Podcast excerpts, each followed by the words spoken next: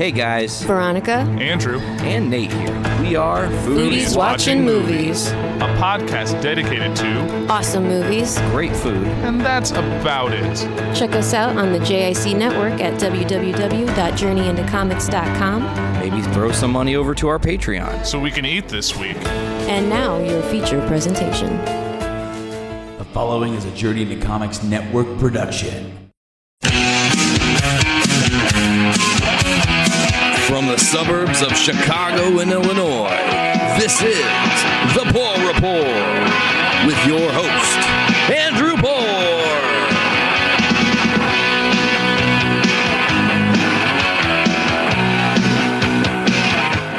Welcome back, ladies and gentlemen, to another episode of the Poor Report. This is episode 40. Now, for those of you who have been paying attention, the last week, you got episode 38 and 39. I know what you're thinking, like, why was there two episodes dropped?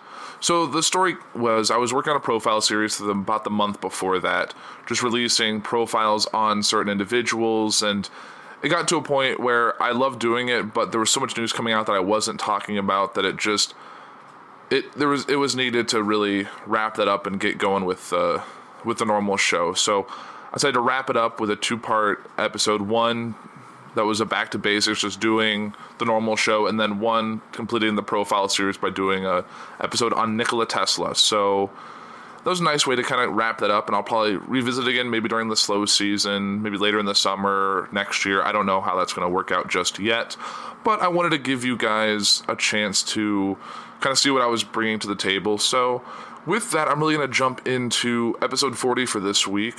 Uh, nice another milestone, getting really close to episode 50, which is exciting.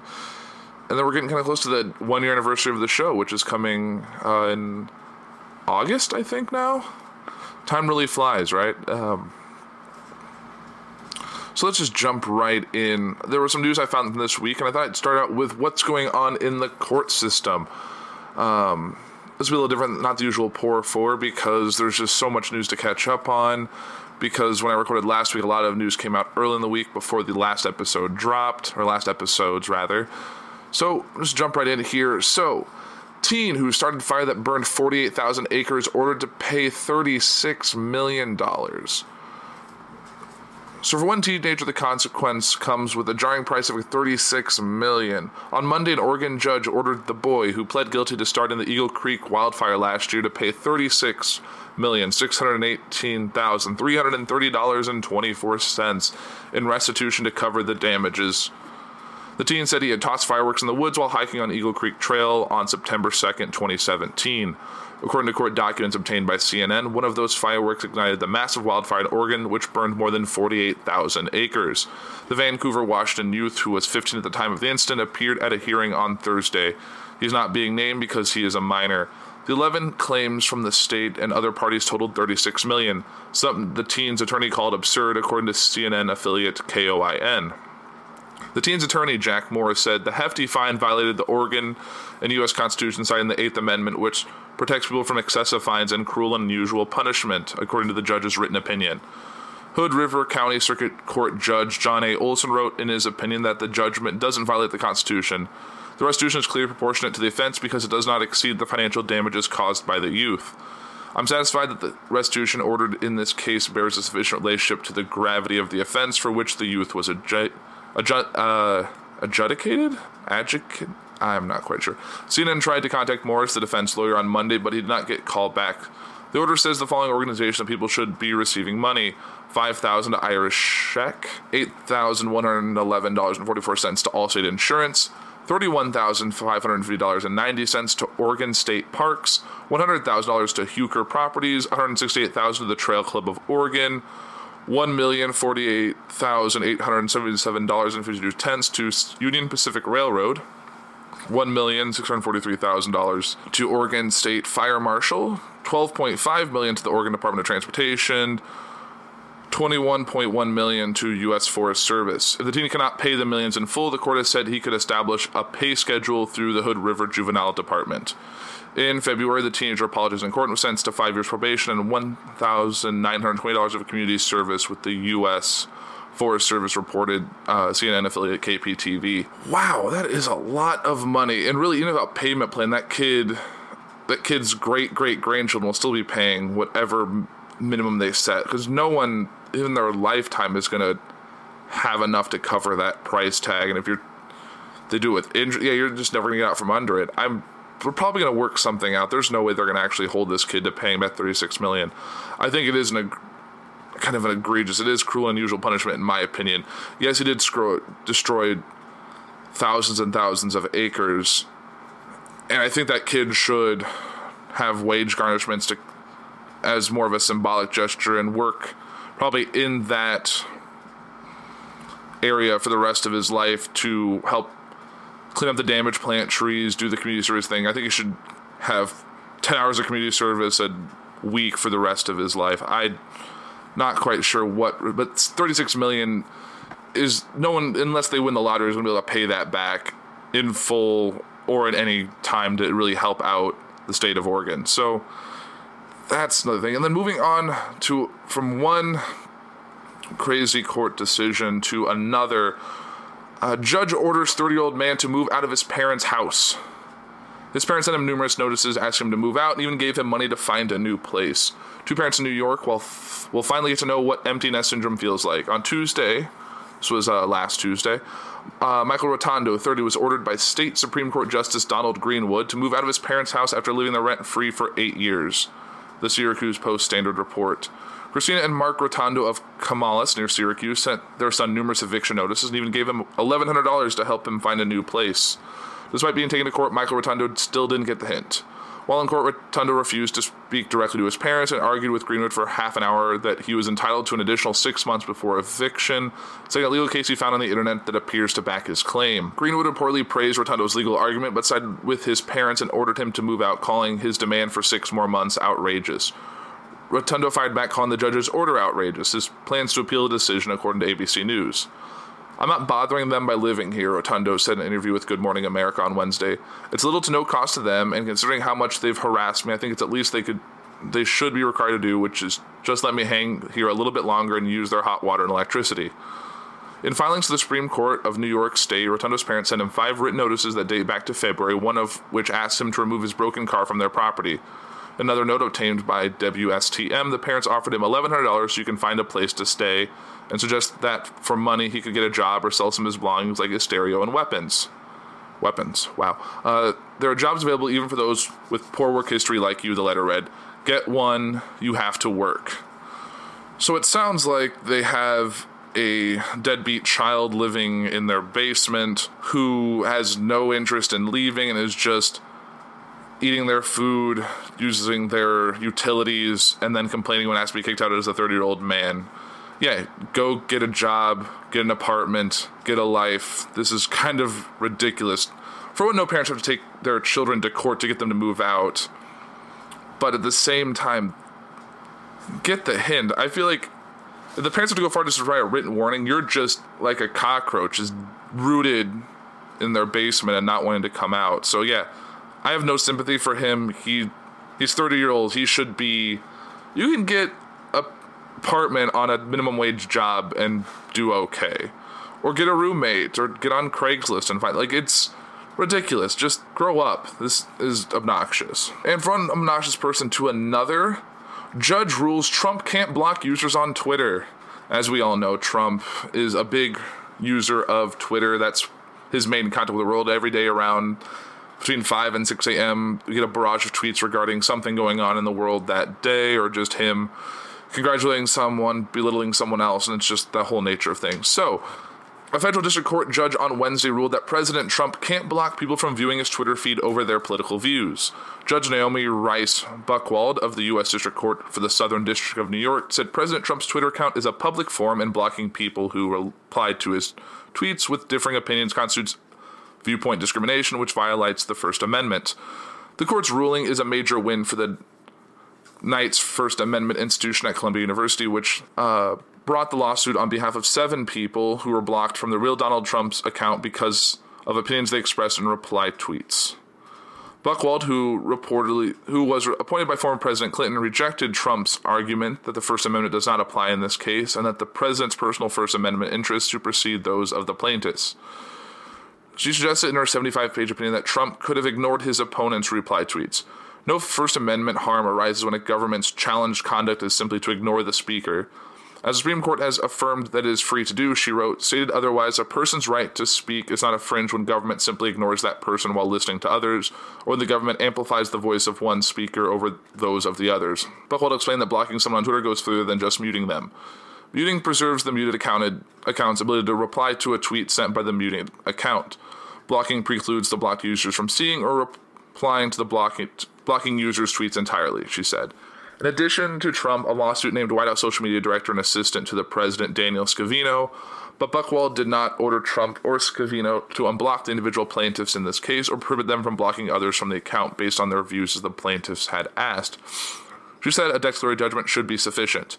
Because no government official is above the law, and because all government officials are presumed to follow the law once the judiciary has said what the law is, we assume that if that the president and Scavino will remedy the blocking we have held to be unconstitutional, Buchwald wrote. Jameel Jaffer, director of the Knight First Amendment Institute, which the Knight Foundation helped found, tweeted a screenshot of that line from Buchwald's opinion. John Geltzer, executive director of Georgetown's Law Institute for Constitutional Advocacy and Protection, said the court's ruling is critical in is a critical victory in preserving free speech in the digital age. The court's third decision recognized the president's use of at real Donald Trump on Twitter makes it the type of public forum in which the government may not, under the First Amendment, silence its critics, he said in a statement. The Department of Justice spokesperson said the agency respectfully disagrees with the court's decision and is considering the next steps. So, there you have it. In the same way that Trump's Twitter account can't be blocked for violating terms of service, which, speaking of terms of service, I think everyone is sick of getting those emails and messages from everything you're subscribed to saying, We've updated our terms of service. I get it just move on. I think I've gotten 50 emails in the past week that have all said it. Sick of it. But, so in the same way that Trump can't be blocked, he also can't block other people from disagreeing with him. And I still don't get why he uses at real Donald Trump as opposed to at POTUS, which is the president account. So I don't know. I feel like it's kind of ridiculous. Like the POTUS account, I don't think it has been touched in a year or more. So who knows what's going to come of this? It sounds like they're going to appeal it, which is just ridiculous. Just don't block people. Just ignore them. You shouldn't be on Twitter that much anyway. I don't. I just. I just don't get it. And moving from one hole the presidential initiative is digging to a hole that's actually forming outside of the White House itself is a sinkhole. So White House sinkhole does not pose a risk. National Park Service says. Let this sink in. The president is safe from the White House sinkhole. The area on the North Lawn, which became a social media sensation this week, has been excavated and will be filled in or in over the coming days per the National Park Service. On Friday, May 25th, crews excavated an area around the small sinkhole on the North White House grounds. We found an underground void about 6 8 inches in diameter, which was likely caused by a recent heavy rains that eroded the soil. Uh, Park Service spokeswoman Jenny Anzelmo-Sarles said in a statement Friday evening In the coming days, we will plug the void with concrete, fill the excavated area with gravel and soil, and resod. The excavation confirmed the sinkhole, which did not grow larger since it was first noticed on May 20th, does not pose a risk to the White House.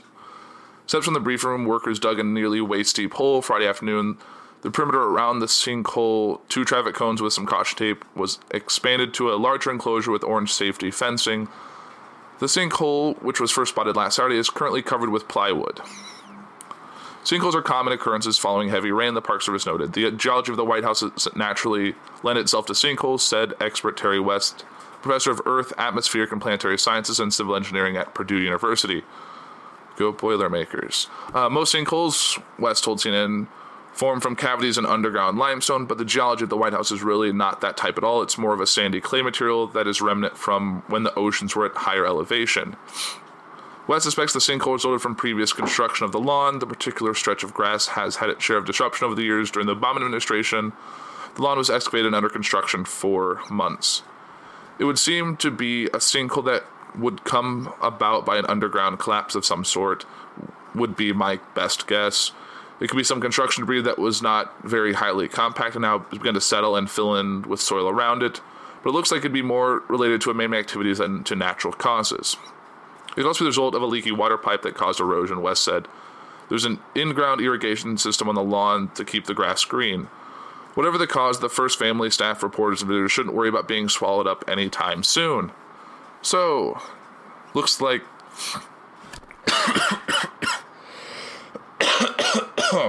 so it looks like for the time being, uh, the sinkhole at the White House is a mute topic. And going from a sinkhole to the NFL in the worst way to transition ever, the NFL released a new policy that requires on field players' personnel to stand for the anthem. NFL owners have unanimously approved a new national anthem policy that requires players to stand if they are on the field during the performance, but gives them the option to remain in the locker room if they prefer. It was announced Wednesday. The policy subjects uh, teams to a fine if a player or any other team personnel do not show respect for the anthem. That includes any attempt to sit or kneel, as dozens of players have done during the past two seasons to protest racial inequality and police brutality. Those teams also have the option to find any team personnel, including players, for the infraction. We want people to be respectful of the national anthem, Commissioner Roger Goodell said. We want people to stand, that's all personnel, and make sure they treat this moment in a respectful fashion. That's something we think we owe, but we are also very sensitive to give players choices. Goodell said that the vote was unanimous among owners, although San Francisco 49ers owner Jed York said he abstained or abstained. Sorry, York said that all owners that voted in the process support the change. The policy will be part of the NFL's game operations manual and thus not subject to collective bargaining. The NFL Players Association said in a statement that it will review the policy and challenge any aspect that is inconsistent with the CBA. Some important details remain unclear in the hours after the policy's approval, including the specific fine that teams would subject to and how the league will define respect for the flag to make a decision that strong, you would hope that they have that the players have input on it. Cleveland Browns quarterback Tyrod Taylor said, but obviously not. So we have to deal with it as players for good or a bad thing. I think the main thing out of all of it is that it, each ball club is having an open communication with players and ownership about the issues that are going on in the community and trying to change it. NFLPA Executive Director DeMaurice Smith reacted with displeasure in a series of tweets Wednesday. History has taught us that both patriotism and protest are like water.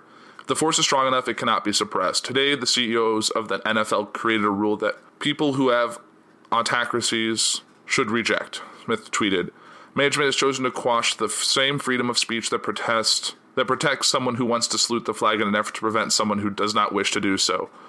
The sad irony of this rule is that anyone who wants to express their patriotism is subject to the whim of a person who calls himself an owner. I know that not all of the NFL CEOs are for this, and I know the true American patriots are not cheering today. After spending months in discussion, another three hours over two days at the league's spring meetings, owner said this found a compromise that will end sitting or kneeling with an edict to stop short of requiring every player to stand. The previous policy required players to be on the field for the anthem, but said only that they should stand. When then San Francisco 49ers quarterback Colin Kaepernick began kneeling in 2016, the league had no rule it could use to prevent it. The movement drew increasing criticism from President Donald Trump, as well as many fans who believed it was a sign of disrespect toward the flag and country. Owners, however, have been divided onto how to extricate the league from that criticism. Some owners, including the Dallas Cowboys' Jerry Jones and the Houston Texans' Bob McNair, wanted all players to stand. Others, such as the New York Jets' Christopher Johnson, wanted to avoid any appearance of muzzling players. Even the seemingly simple option of clearing the field prior to the anthem was rejected by some owners who thought it would be interpreted as a mass protest or at least a sign of disrespect. Earlier this week, the league finalized an $89 million social justice platform with players to help address some of the underlying issues that were under protest, said Mark Murphy, the Green Bay Packers president slash CEO. I think we learn from each other in order to come to unanimous consensus, Murphy said. Let's talk about about our players. I think when you look at the last fall, it was difficult for all of us within the league, but one of the positives that came out of it was improved relationship with our players. In a statement accompanying the announcement, Goodell said the league wanted to eliminate criticism that suggests the protests were unpatriotic. It was unfortunate that the on field protests created a false perception among many that thousands of NFL players were unpatriotic, Goodell said. This is not and never was the case. Kaepernick and former 49ers safety Eric Reid have both filed collusion cases against the league after failing to find jobs as free agents. Eagles defensive end Chris Long tweeted that the policy is a fear of diminishing bottom line. Long, who is white, noticeably kept his hand on African American teammate Malcolm Jenkins back for the entire playing of the anthem before a 2017 preseason game. Long then gave Jenkins a pat on the shoulder, pats and uh, uh, sorry. Long then gave Jenkins a pat on the shoulder pads and a hug when the song was over. It's also a fear of president turning his base against a corporation. This is not patriotism, don't get it confused, Long tweeted. These owners don't love America more than the players demonstrating and taking real action to improve. It also lets you, the fans, know where our league stands. Jenkins is one of a handful of outspoken players who vowed Wednesday to carry the cause. I'll not let it silence me or stop me from fighting, he said. This has never been about taking a knee, raising a fist, or anyone's patriotism, but doing what we can do to affect real change for real people. So there you have it. And I actually have a, do have a copy of the policy statement, which I'll read for you right now. The 32 member club of the National Football League have reaffirmed their strong commitment to work alongside our players to strengthen our communities and advance social justice. The unique platform that we've created is unprecedented in its scope and will provide extraordinary resources in support of programs to promote positive social change in our communities. The also strongly believes that all teams and league personnel on the field shall stand and show respect for the flag and the anthem. The game operations manual will be revised to remove the requirement that all players be on the field for the anthem. Personnel who choose not to stand for the anthem may stay in the locker room or in a similar location off the field until after the anthem has been performed. A club will be fined by the league if its personnel are on, are on the field and do not stand and show respect for the flag and the anthem. Each club may develop its own work rules consistent with the above principles regarding its personnel who do not stand and show respect for the flag and the anthem. The commissioner will impose appropriate discipline on league personnel who do not stand and show respect for the flag and anthem. So, this is kind of tricky. I know I covered the, the little kneeling thing, the presidential protest of this, um, Pence unceremoniously leaving during, uh, I think it was Peyton Manning's honoring at the, it was the Colts game, if I'm not mistaken. That was last fall, I believe. So it seems to be, instead of really tackling the issue, they're just trying to eliminate the issue. So basically, if you want to protest, if you don't want to stand for the anthem, stay in the locker room, out of sight, out of mind, and hopefully out of public attention. And if you do want to be out on the field and stand, then there you go. So it looks like I don't know what the next when we kick off the football season in the next couple months, if that's going to involve a lot of people staying in the locker rooms, if it's going to involve everyone out there standing, if it's going to involve people still doing what they've been doing and kneeling, and then owners and people up in arms about whether to fine them, remove them, all this sort of nonsense. I think kind of ridiculous to put this in black and white because I feel like as Americans we just have the right to sit, stand, kneel for the anthem. I personally stand for the anthem, but that's my choice. Really don't have too much else to say about that, so I'll just kind of jump forward from NFL news to international news, and that involves the North Korean summit. So, the Trump Kim summit, the U.S. North Korea summit, is it still on? U.S. President Donald Trump and North Korean leader Kim Jong un were planning to meet in Singapore on June 12th, and until just a few days ago, everything appeared to be on track. Then the summit was off, then it was on, maybe. Will it still happen? Who knows? But this should get you up to speed for now. So, how did we get here? Up until about two weeks ago, things seemed to be moving ahead as planned. The two sides had announced that the historic summit, a sitting U.S. president never met a North Korean leader, would take place June 12th in Singapore. The first sign something was amiss was on May 15th when North Korea abruptly canceled a high level meeting with the South Koreans. Pyongyang said angry about joint military drills between the U.S. and South Korea. The rhetoric reached fever pitch Thursday when a high level North Korean foreign ministry official called U.S. Vice President Mike Pence a political dummy for repeating a reference to the Libya model with respect to talks with North Korea. The Libya model refers to agreement Libyan leaders Muammar Gaddafi made to give up his nuclear weapons, only to be toppled by Washington backed rebels years later in the same bombastic statement. Pyongyang also threatened a nuclear showdown.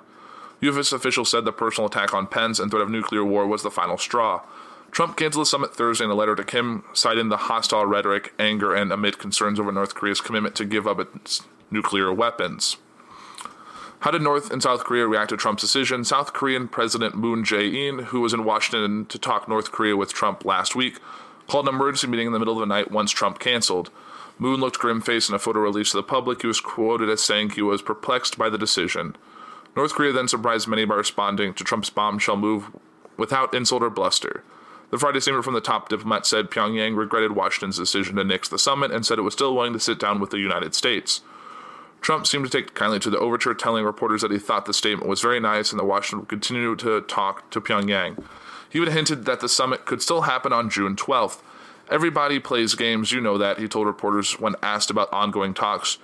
You know that better than anybody. Confused, so were the Koreans. Kim Jong un, it appears, wasn't sure what to make of all this. Friday afternoon Korean time, he reached out to Moon and said he wanted to meet in person. The two held their first summit together at the end of April.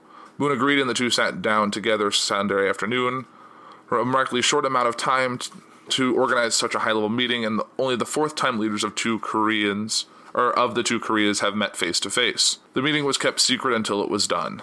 Moon briefed reporters on the meeting with Kim Sunday, saying that both sides were still committed to moving forward. Trump said late Saturday in Washington, about the same time Moon was speaking to reporters Sunday in Seoul, that we're looking at June 12th in Singapore. That hasn't changed and it's moving along pretty well. A group of U.S. diplomats traveled to Pyongyang Sunday for preparatory talks, while a separate team of officials from Washington left for Singapore to plan logistics. So, is the summit still on? Right now, it appears so based on Trump's comment Saturday night, but that doesn't mean it's certain to happen, as the last few days have proven. After all, this is a president who has unapologetically thrown out the rulebook when it comes to diplomacy. Nuclear negotiations with North Korea appear to be no exception. As the reality TV star turned president likes to say, we'll see what happens. So, who's to say? And I know if you really want to make sure you get a copy or your own personal U.S. North Korean summit coin or U.S. North Korean summit ornament, you need to go to the whitehouse.gov gift shop where they are available. And even when it was off, they were still for sale. So, if one thing the Korean Ministry cares about is good PR and good merchandising, says the man who puts his name on everything he touches. So, that's it for the Trump Korea summit. Now it moves on to some more depressing news, and that is the U.S. lost track of 1,475 immigrant children last year. And here's why people are outraged now. Reporters of federal authorities losing track of nearly 1,500 immigrant children in their custody, scathing criticism over children being taken from their migrant parents at the border, proposed rallies uh, in the past week, outrage about treatment of children taken into U.S. custody at the southwest border has reached a fever pitch, exploding a barrage of tweets and calls to action with the hashtags hashtag where are the children and hashtag missing children. How accurate are certain claims circulating online? What do these children have to do with the Trump administration's new immigration enforcement policies? How many families are being separated? And why is there so much outrage about it now? We took a look at how the story has snowballed.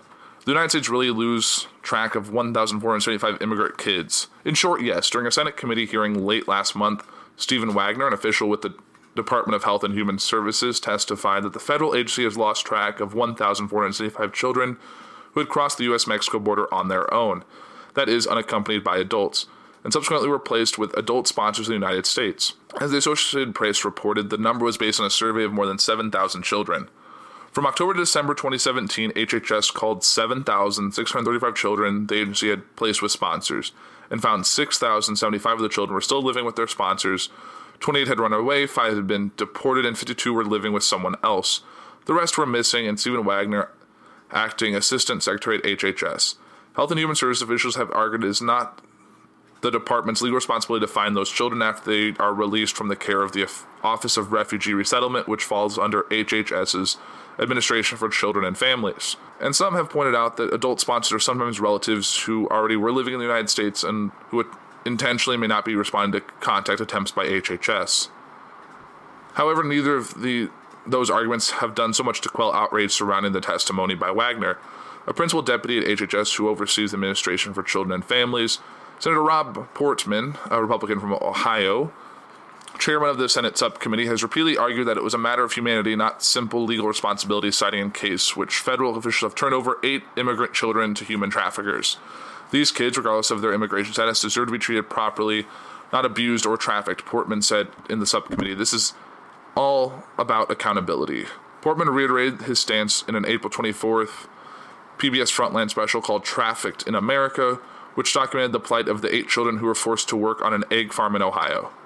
We've got these kids, they're here, they're living on our soil, he told PBS, and for us to just, you know, assume someone else is going to take care of them and throw them to the wolves, which is what HHS was doing, is flat out wrong. I don't care what you think about immigrant immigration policy, it's wrong. In a written statement to the Washington Post, DHS stated that approximately 85% of sponsors who ultimately acquire custody of unaccompanied minors are parents or close family members. Were those 1,475 children separated from their parents at the border? No, the children unaccounted for in last year's HHS survey all arrived at the southwest border alone. The government refers to these children as unaccompanied alien children or UACs. Are children being taken from their parents after they cross the border into the United States? Yes, on May 7th, Attorney General Jeff Sessions, Jeff Sessions announced that the Justice Department would begin prosecuting every person who crossed the southwest border legally, or at least attempt to prosecute 100%. Even if that, mm, even if some of them or sh- could or should be treated as asylum seekers, as the American Civil Liberties Union has argued. Although Sessions said he understood that some people were fleeing violence or other dangerous situations, he's also stated the United States cannot take everyone on this planet who is in a difficult situation.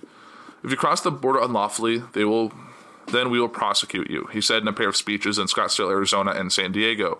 If you smuggle an illegal alien across the border, then we'll prosecute you. If you're smuggling a child, then we're going to prosecute you and the child will be separated from you, probably as required by law. If you don't want your child separated, then don't bring them to the cross the border legally. It's not our fault that somebody does that. The consequences of this new 100% policy is that children will be separated from their parents as the adults are charged with a crime, even if the ad- adults are seeking asylum and present themselves as official ports of entry. Under federal rules, immigra- immigration and customs enforcement transfers unaccompanied minors and now children of detained adults to Health and Human Services Office of Refugee Resettlement within 48 hours of their crossing the border. Our child parent separation is being used as a tool to deter border crossings. That would appear to be the case, as the Washington Post's Sarah Horowitz and Maria Sanchetti reported. Internal discussions about separating families at the border says that it was to dissuade people from attempting to cross the border. Senior immigration and border officials called for the increased prosecutions in April in a confidential memo to Homeland Security Secretary Kirstjen Nielsen. They said f- filing criminal charges against migrants, including parents, travelers with children, would be the most effective way to tamp down on illegal border crossings. The zero tolerance measure announced Monday could split up thousands of families because children are not allowed in criminal jails. Until now, most families apprehended crossing the border illegally have been released to await civil deportation hearings. In a May 11th interview with NPR's John Burnett, White House Chief of Staff John F. Kelly referred to family separation as something that would be a tough deterrent to migrant parents who may be thinking of bringing their children to the border. Let me step back and tell you that the vast majority of the people that move illegally in the United States are not bad people, Kelly told Burnett. They're also not people that we want to assimilate into the United States into our modern society. They're overwhelmingly rural people in the countries they come from. Fourth, fifth, sixth grade education, kind of the norm. They're coming here for a reason. I sympathize with the reason, but the laws are the laws, but a big name of the game is deterrence. What are some of the issues that children face during separations? For months, stories have abounded of families separated by immigration authorities at the border. Three children were separated from their mother as they fled a gang in El Salvador. A seven year old was taken from a Congolese mother who was seeking asylum, and so on. Reportedly, hundreds of cases, in almost every case, the family had described heart wrenching goodbyes and agonizing uncertainty about whether they would be reunited. According to the Florence Project, an Arizona nonprofit organization that provides legal and social services to detained immigrants, there have been more than 200 cases of parents being separated from their children since the beginning of the year in this state alone. The type of devastation that we're talking about, where a separated mother doesn't know where her child is for four days, that's entirely common right now in this administration. Laura St. John, the group's legal director, told MSNBC's Chris Hayes. Children parents who are separated sometimes don't have any way to communicate with each other for days, for weeks. I've seen months where a parent had no idea where their child was after the U.S. government took their child away. St. John noted that her group also was seeing increasingly younger children being taken into custody by the Office of Refugee Resettlement, as opposed to the migrant teenagers who had previously crossed the borders themselves. Just last week, we saw a 53 week old infant in court without a parent. Uh, so a f- little over a four year old? Wow. Uh, what we're seeing now is that because the government is separating the children from the parents, the government is actually rendering these children as unaccompanied minors and bringing them to the shelters. On the same program, Lee uh, Gelernt, deputy director of ACLU's Immigrants' Rights Project, told Hayes the number of separations his group has seen was unprecedented. This is the worst thing I've seen in 25 plus years of doing this civil rights work. I'm talking to the mothers, and they're describing the kids screaming, Mommy, Mommy, don't let them take me away. The medical evidence is overwhelming that we may be doing permanent trauma to these kids, and yet the government is finding every way they can to try and justify it. The Office of Refugee Resettlement reported that children spent an average of 34 days in their custody during the 2015 fiscal year. What has the government's response been? In his May 11th NPR interview, the White House Chief of Staff danced around a question about whether it was cruel and heartless for U.S. border officials to take an immigrant child away from his or her mother. I wouldn't put it quite that way, Kelly told Burnett. The children will be taken care of, put into foster care, or whatever. But the big point is they elected to come illegally into the United States and this is the technique that no one hopes will be used extensively or for very long.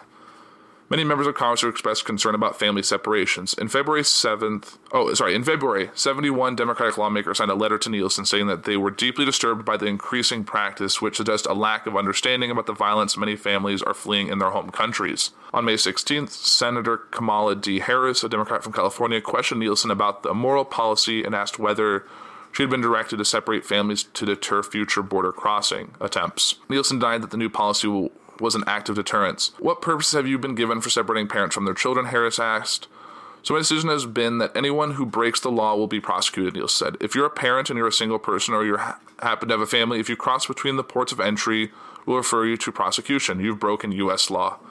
Nielsen also tried to recast questions that characterize children being removed from their parents' custody as family separations.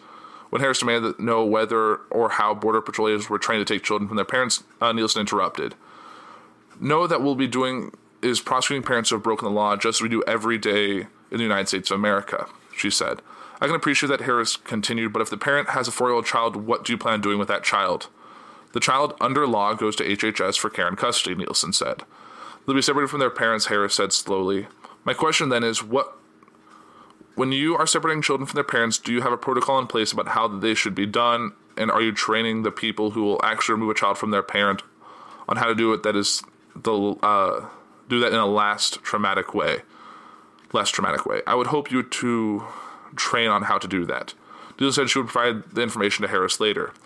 While the hearing took place two weeks ago, Harris tweeted footage from it on Saturday afternoon calling Nielsen's response beyond is insufficient. Why are we hearing about these issues now? As mentioned, reports of the 1,475 children HHS could not account for first emerged in April, and proposals to crack down on migrant families crossing the border were discussed as early as last year.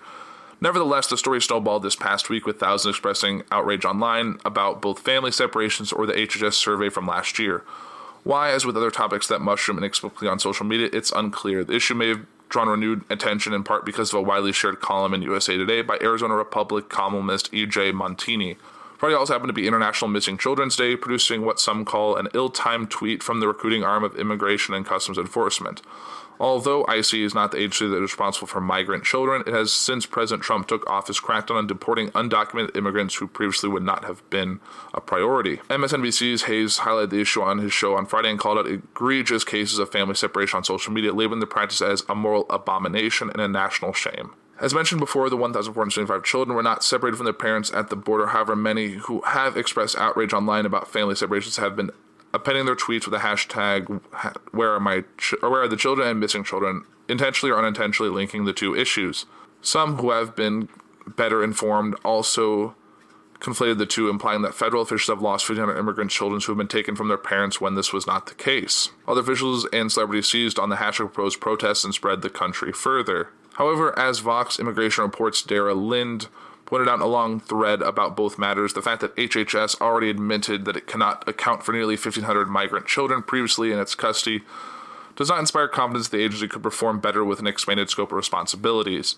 Is this relevant to their newly expanded duties to care for child kids separated from their parents? You bet it is, Lind wrote. But that's because its agency's failing at its traditional function and now being asked to perform a new one.